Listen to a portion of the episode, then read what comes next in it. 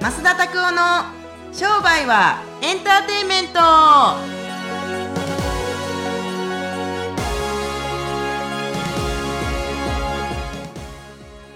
ウェルカムトゥ商売はエンターテインメントはい、よろしくお願いします。はいお願いしますはい、どうぞ。増田さんもう日焼けしてるんですか5月暑いなんです暑けいど暑い暑いやもうさ暑い。酒焼けかもしくは暑い暑日い。焼けか普通どっにちで普す通か普通普通に日焼けです。 あそうなんですね最近暑いですね。最近本当暑いにくなねってきてもうね寒い夏みたいな寒って夏みたいな話ですけれど、なんかこ子供の声してますけど誰か来てるんですか。いますあ可愛いですねなんかね子供さんのいや声。自分の娘で しょはいはいはいどうぞ。はいあのー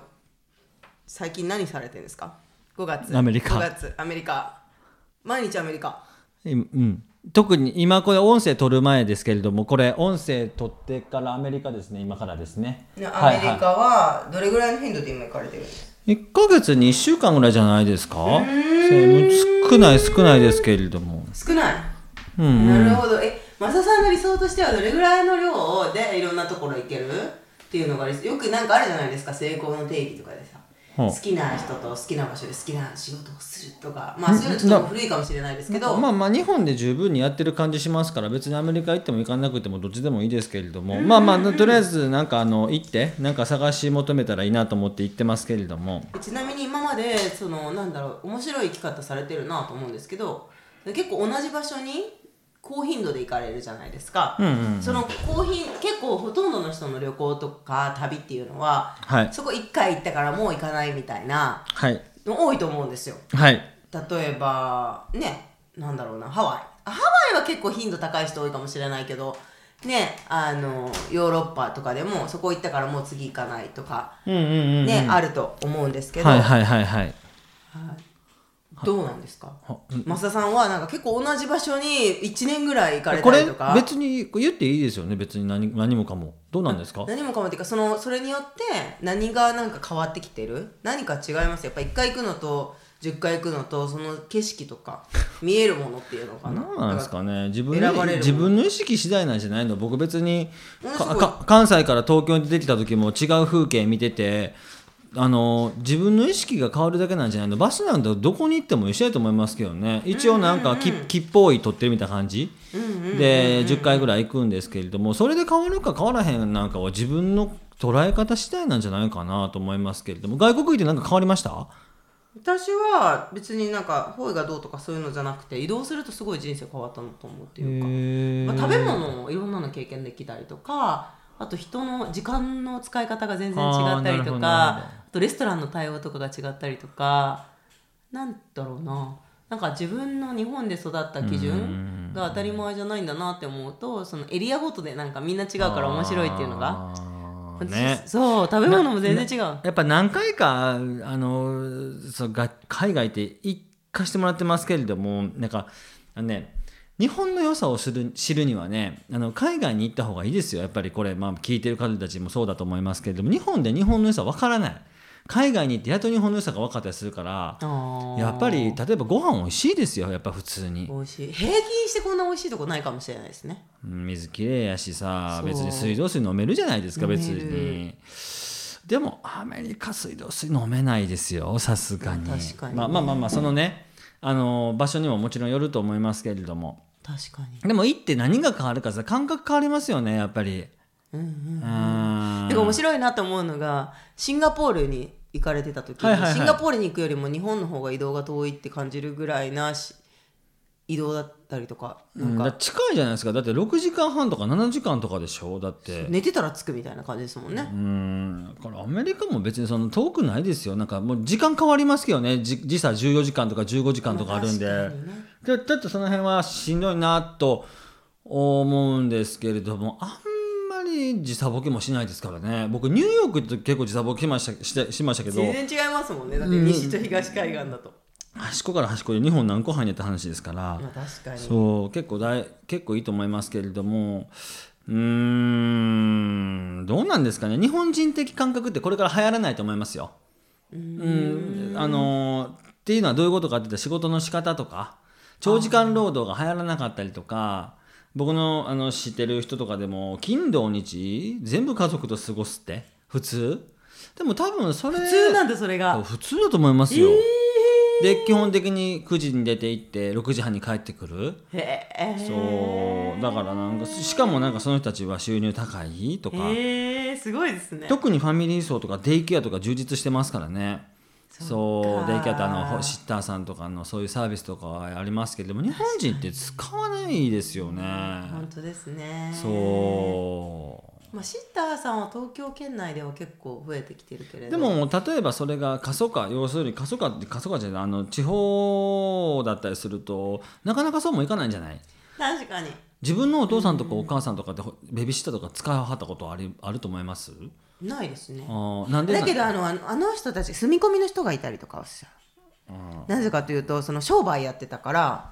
商売やってるとよくあの住み込みの人いるじゃないですかーはいはいはいそのいっぱいご飯食べさせなきゃいけなかったりとかでそういう人はいたはずいいたと思います、うちの父とかおはおお手伝いさんってことねそうそうそうなんか従業員さんにご飯作ったりとか子供5人とかいたからそうだからあ4人かいたからっていうのはあっただからなんかお手伝いさんだけどなんかちょっと違う感じのニュアンスかもしれないですうね、んなるほどね、うん、うんうんだから日本人がどうとかあとかアメリカがいいとか悪いとかとかそういうことを喋ってんじゃなくて結局のところ他の国に対するとその国の良さ自分たちのあの自国の良さっていうのが分かってくると思いますよ。確かに、まあねえシリコンバレーってテック企業ですからそういう企業を作るためにどういう人たちがどんなことやってるかっていうやっぱりビッグチャンスをつかむためにいろんな人たちに会ったりとかこの前 Google のマネージャーと会いましたけど、それも日本あの日本の人に紹介してもらって会いましたからねそうでもなんか Google の中ってねやっぱりいろいろ守秘義務があってね写真撮っちゃダメ撮りないんじゃないですか SNS とかシェアしたら撮っちゃダメで Apple とかでもへー Apple の中 iPhone 禁止って書いてました。ええー、面白い。あ、そうか、でもじゃあ禁止エリアと禁止じゃないエリアがあるんだ。なんかネットとかで検索すると結構出てくるじゃないですか。外のエリアとか、あとお土産売り場とか結構なんかね、iPhone グッズとかなんかあるし。そうね T シャツとだか。からすごいなんかねでもね僕西海岸東海岸どっちも行かしてもらいましたけど西海岸の方はね本当アウトドア派というか、まあ、外遊びが多いというかいニューヨークとかってあのあんまり少ない感じしますね。確かに。でもまあ、みんなセントラルパークとか行ったりとか、外行く文化は多いかもしれないですけどね。うんうんうんうん、そうだだけかどらそういうとこは見えてこないかもしれない。なんかね証券マンとテック企業ってなんか僕なんか100ゼロぐらいで違う気がしますなんか。ねうえんまあお金の脳みそとまたクリエイティブな脳みそはまた違うのかもしれないですねうんこううまく使い分けてるのかもしれない日本が戦争という世界において経済という世界においてアメリカに絶対勝てない理由な何だと思います戦争も経済も勝てない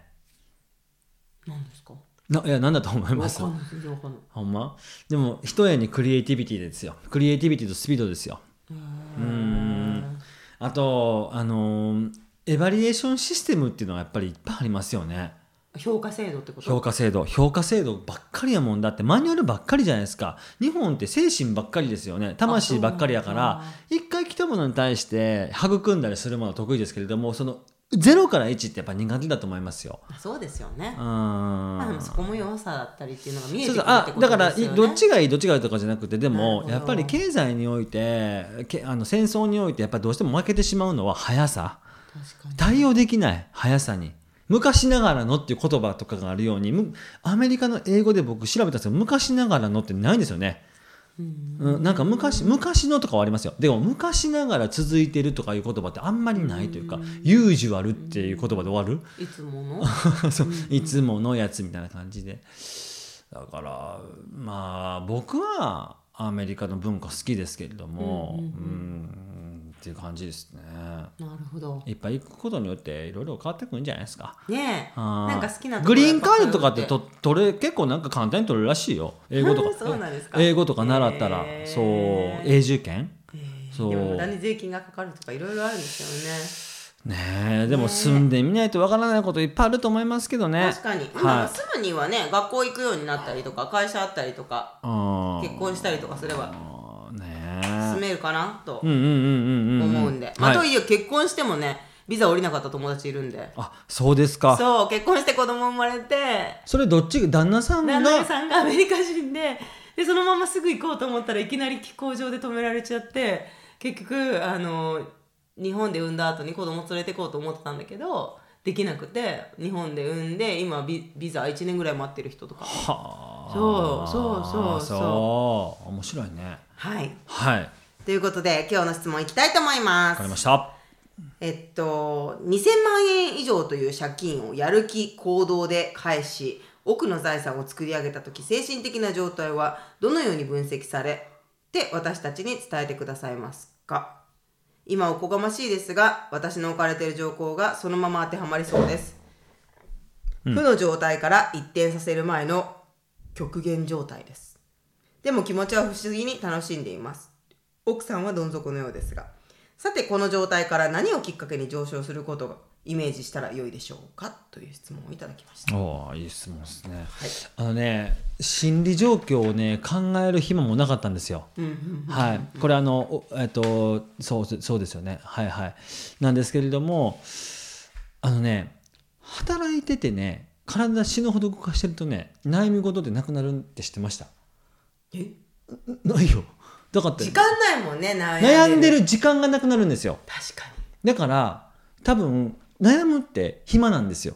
そういねやあの悪い言い方をするとねただ確かん悩んでるんですよねこの人2000万で僕も悩みましたよそれぞれでも僕悩んでる時って多分止まってる時なんですよ確かに動いてると打開策ってねあのね打開策って出てくるんじゃなくて動いてると打開策をねだんだんこう掴みに行くんですよね出てくるっていうのはなんかすごいなでんもか何から動いたらいいか分かんないから止まっちゃうだから暇なんですよ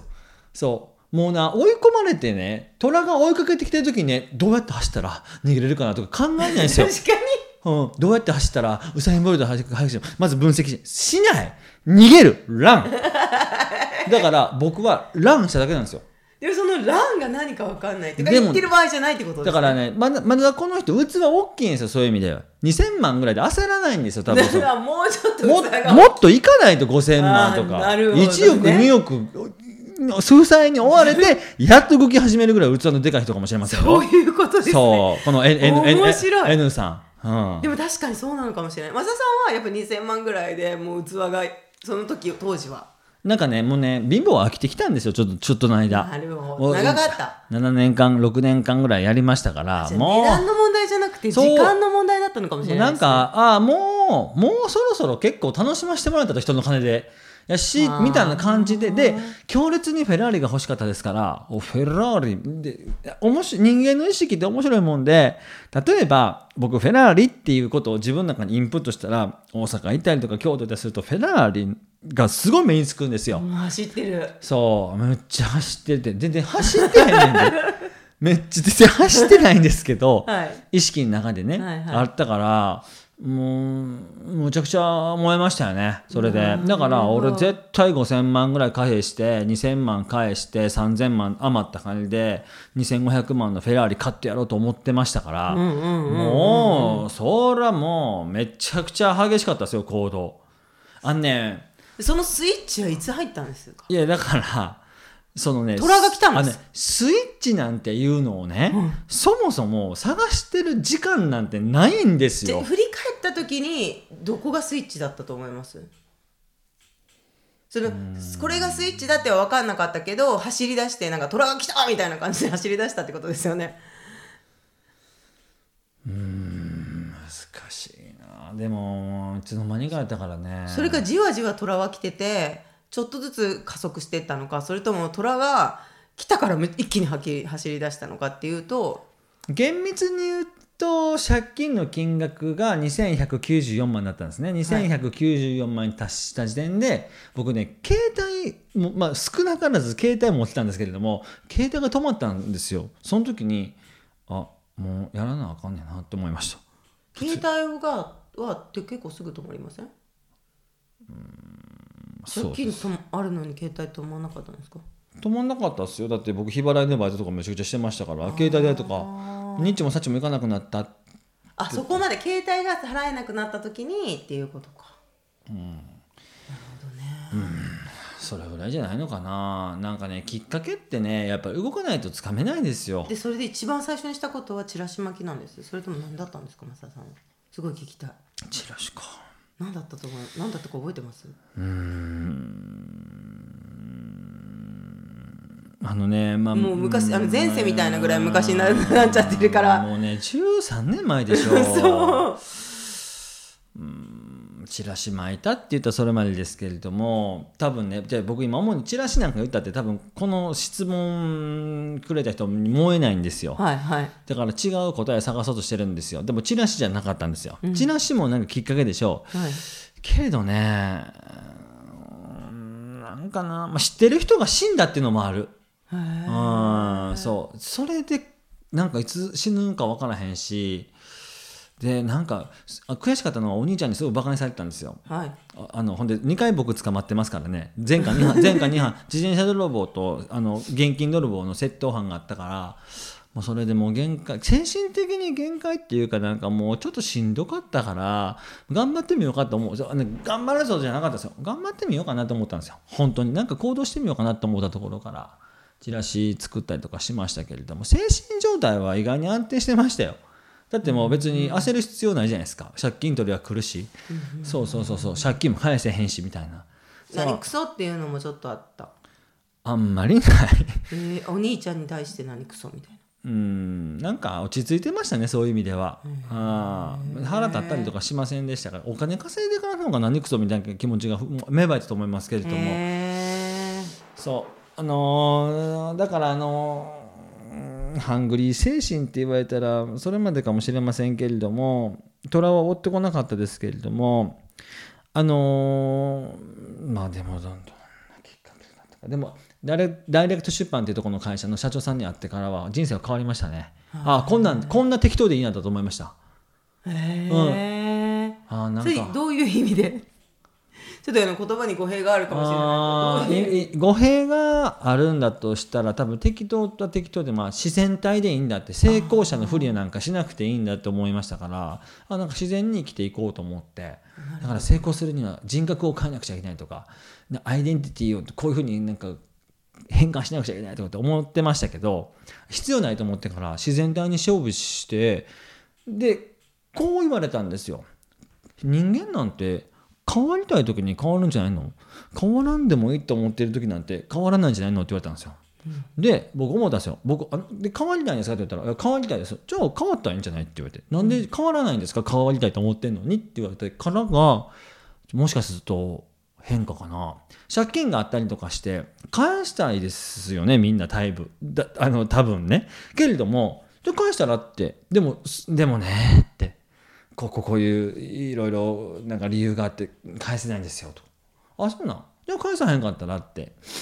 うーんと思うんですけれども僕の場合はあの変わりたかったら変わったらって言われてじゃあ変わろうってペッてなんか小石を池にペッて投げる感じででなんか変わり始めたかもしれないそれがつがいだったというかフックだったかもしれないですねそうやって言われてるからかなでもそこまで7年かかったってことですもんだからもしかしたら本当に器が大きいからもうちょっとね N さんも時間かけてうー んああのねでもこの質問してくだされてる時点で何かの小石が欲しいのかもしれないですよねうんきっかけあの、商売の学校の学学校の講座とかセミナーなんてきただのきっかけに過ぎないですよ。はい別に言ってることなんて昔の何十年何百年前の偉人の人たちと多多少それは変わらないと思いますよ。はいだって例えばどうやったら成果が出ますか行動、うん、努力をすることとかって言うかもしれないじゃないですか。うんうんそうけれどもなんかきっかけに過ぎないからきっかけを掴んでほしいなと思いますけれども、はいでもじ人間がこの掴むきっかけっていうのはじゃあどんなもんですかって言われたりするとそれ人によるから、僕はその一言変わりたかったら変わったらとかそこからチラシ配り始めてお客さんが来てっていう感じだと思いますけれどもこのわかりましたこのこの人からしてみたらもっともっと借金しないと動かないかもしれないですね。あと時間をもうちょっとね貧乏しないといけないかもしれないうんはい意外に僕この人のこと知ってますけれども、はいあの今ね塾通ってくださあっのてへるからへらへらしてますよ。あうんへうんまだ余裕なんだまだまだだね、うん私は、うん、みたいな感じあ。そう、なんかもう必死じゃないというかね、目にファイヤーがうんないかなうんなるほど目玉が死んでるからなるほどあーだからもっともっと焦らないもっと借金すればいいと思いますよ 2 3 0億借金すれば焦んじゃんいやもうなるほどうん うんそうわかりました2000万ぐらいで焦らない器のでかさがあるっていうふうに思い込んでほしいんですよ、はいうん わ、かりましたもうそれでどんどんねあのー斬新なやっぱ増田節だと思いますこれ本当にえーそうえこれでもね求めてる人多いかもしれないなって今思いましたぜひ N さんもっと自分の限界を感じていただいてスイッ勝手にスイッチがお僕なんか恐れるむほど昔までこういう質問があったりすると「ふざけたこと言ってんなよお前死んだらええわもう」とかって言ってたんですけども、最近はそういうこと言わないんですよ、はいそんなこと言って死ぬやつ言えないじゃないですか、はいでもねもっとねやっぱりあのきついというかとんがってる言葉はねあの最近ねこういうことをたまに言うんですけれども誰もが成功したいと思って成功したら「きりないっすよ」っつって「選ばれてる人ですか?」って聞くんですよ。はいで僕は間違いなく選ばれた人間だからうまくいったはずなんですよ。あなたは選ばれる人ですかって選ばれし者ですかって言ったらみんなビッグイエスって言うんですよ。けれどもじゃあなぜ今すぐ行動しないんですか選ばれてるのにってって言ったらみんな大概せあ動き始める。そうっていうのがあるから自分のことを信じてなくなかったらやっぱり行動できないですよ僕自分のことは信じてましたからね、はいでも不安はあるんですよ99%のうんうんうん期待1%いいでもそれ十分でも0%やったらもうなんか中途半端にやらん時って感じ、やからこの2000万のそうですね借金ぐらいで焦らないっていう器のでかさかななるほどうん僕はあの大きい小さい別にして2000万ぐらいで焦ったんですよやっぱりはい焦りましたからぜひどんどん借金してもらって頑張ってくださいはい はぜひ頑張ってください。応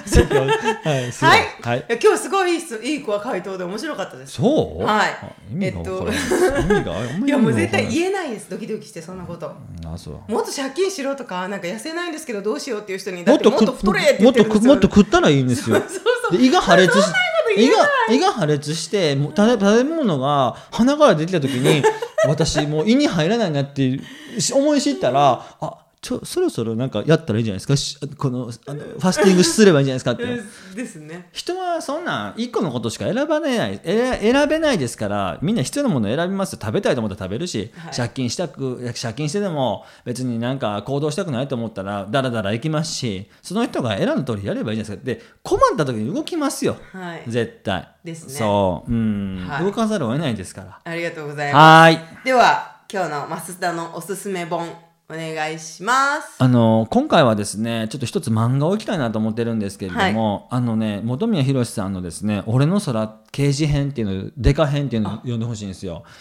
あの僕はなんでこれをなんで本宮宏さんの本って何でいいのかなって言ったらもうこれ男の人限定ですけれどもやっぱりロマンあるんですよ。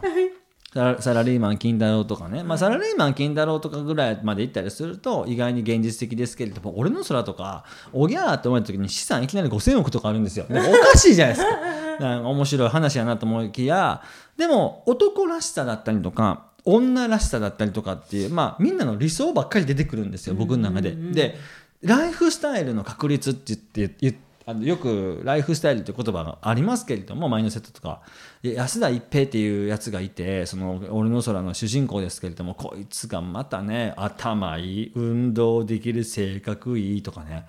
すごいやつなんですよ。でこういうのを描写したりすると自分とやっぱ差があるなとじゃあマサさん頭おかしいんですかあれ漫画ですよそうなんです漫画なんですただこんなやつがほんまにいたらすごいなっていう理想ができるんですよそうで旅をしたりだったりとかあの分からへん例えばみんなが日本中がちょっとこれ昭和の漫画ですからね日本中がバタバタバブルではじけはじけバブルがはじけて倒れていた時にその安田財閥だけがこうピカイチに世界一番世界で一番の企業になってアメリカの大統領まで訪問してくるような会社になったみたいな非現実ではあるかもしれないですけれども僕はなんかやっぱり目標を見失うたびになんかこういう求めるさんの漫画とか読んだりするんですよ。へそーうしていくとなんかだんだんだんだんあ例えば今アメリカ行ってますけれどもあアメリカで選ばれる日本人トップ10になったらどんなもんなんやろなって思ったりとか、それをするには何をすればいいかなってやっぱり常に考えながら全部が全部ね生産的な行動ができるかどうかは別にしてやっぱ狙いう狙っていくことは別にただじゃないですかチャレンジって僕無料だと思ってますんで、でそういうところでなんかこの「俺の空」っていう漫画は、あぜひ読んでほしいなと今あのコンビニとかでも売ってますけれども昔すごいいろんなバージョンありますよねなんかうん、そうだからそうなんですよねいろんな漫画があるんででもすけれデどカ編刑事編デカ編とかですねそうそうあ今回のおすすめはの三崎ひとみさんと結婚する前とかのあの辺とかも最高に面白いんですよね。へーそう私もちっちゃい時読んでたあ、ほんまですか ?5 人の婚約者がいてね、婚約者、婚約、あの婚前の人たちに私を喜ばせるようなことをしてください一番私がその喜んだ人たちと結婚しますみたいな感じだったりとかママだよねママですよねあママでしょ何ママで クラブのママだった子人ですよねあ違いますあれそれあのミスズと間違ってますね。あのああれサラリー金マ太郎ン、さんさのき方だ間あ違えのましたそうそうジャルダンですね。それ失礼ねしまし。たなんで僕そんな話してるのかわからないですけど、はえい、ーそんな感じであの読んでみてください。ぜひあのうんすごい面白いと思いますよ。本当にいいためになると思いますんで、はいやってみてください。おすすめ本は本宮宏さんの漫画でした。 はいはい。今日は以上で、えー終わりにしていきたいと思います。このポッドキャストは皆さんの感想や質問で成り立っています。フォームの方からぜひですね、あの質問ありましたら、マスダに直接メッセージください。えーまた、このポッドキャスト、このインターネットラジオは皆さんの登録ボタンを押していただくと、たくさんの人に知っていただけます。ぜひですね、ポチッと登録ボタンに押していただければと思います。それではまた今週も聞いていただきありがとうございましたま。した。それではまた来週お会いしましょう。さようなら。